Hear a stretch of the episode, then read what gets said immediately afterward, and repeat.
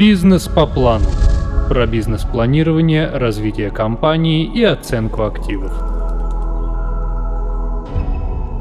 Друзья, сегодня расскажу, как определить стоимость векселя и от чего она зависит. Вексель – это ценная бумага, удостоверяющая безусловное денежное обязательство векселедателя уплатить определенную сумму денег владельцу векселя по наступлению определенного срока. Существуют различные виды векселей. Простой, переводной, товарный, финансовый и так далее. Более подробно с описанием всех векселей можно ознакомиться в интернете. В оценке мы чаще всего сталкиваемся именно с простыми векселями. Рыночная стоимость векселей определяется в зависимости от их вида, надежности эмитента, срока обращения, условий погашения, ликвидности, ну и доходности, конечно же. Векселя первоклассных эмитентов торгуются на бирже, но эти случаи мы в данном подкасте не рассматриваем.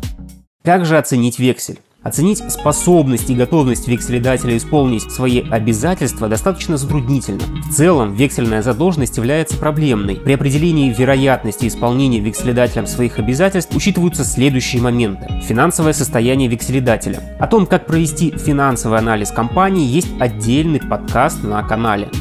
Задача финансового анализа – понять платежеспособность компании. Например, если вексель был выписан два года назад и у векселя-дателя все было замечательно на тот момент, а спустя год в связи с изменением рыночной конъюнктуры выручка упала в два раза, то в рамках финанализа мы обязаны учесть этот факт. А каким образом? Скорее всего, такие колебания отразятся на чистой прибыли и на стоимости чистых активов. Поэтому сразу же переходим к следующему пункту.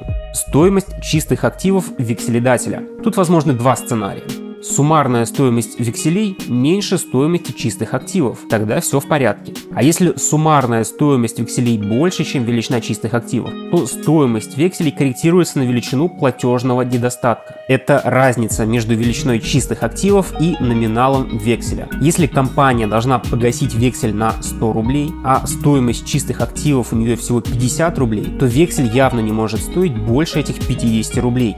Величина платежа по векселю. Вдаваться в подробности не буду, скажу лишь, что этот платеж может быть исходя из рыночной доходности, ну а может быть, понятное дело, не рыночный.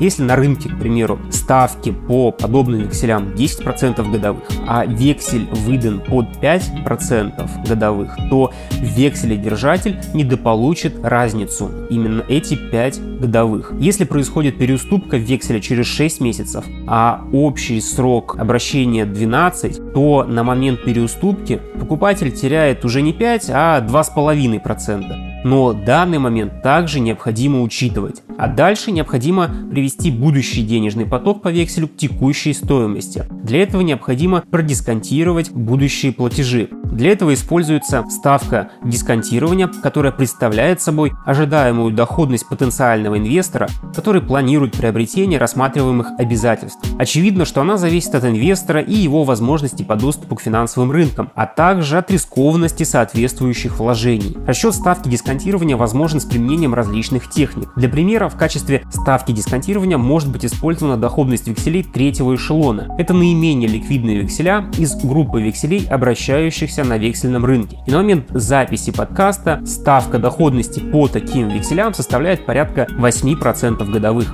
Каким образом провести дисконтирование, я отдельно рассказывал в данном подкасте. Ликвидность векселя. Самый главный вопрос. Одно дело купить вексель реальной публичной компании, а другое дело компании из малого или, возможно, среднего бизнеса. Что это за компания, кем являются ее бенефициары и какие у них сейчас планы на жизнь. Знают только они. Объективно, условный вексель некой компании мечта, а компаний с таким названием очень много, будет крайне сложно продать. А это риск, и это должно учитываться в рыночной стоимости, естественно с понижающим коэффициентом. Друзья, на этом по теме подкаста все. Не забывайте подписываться на подкаст и до новых встреч. Бизнес по плану.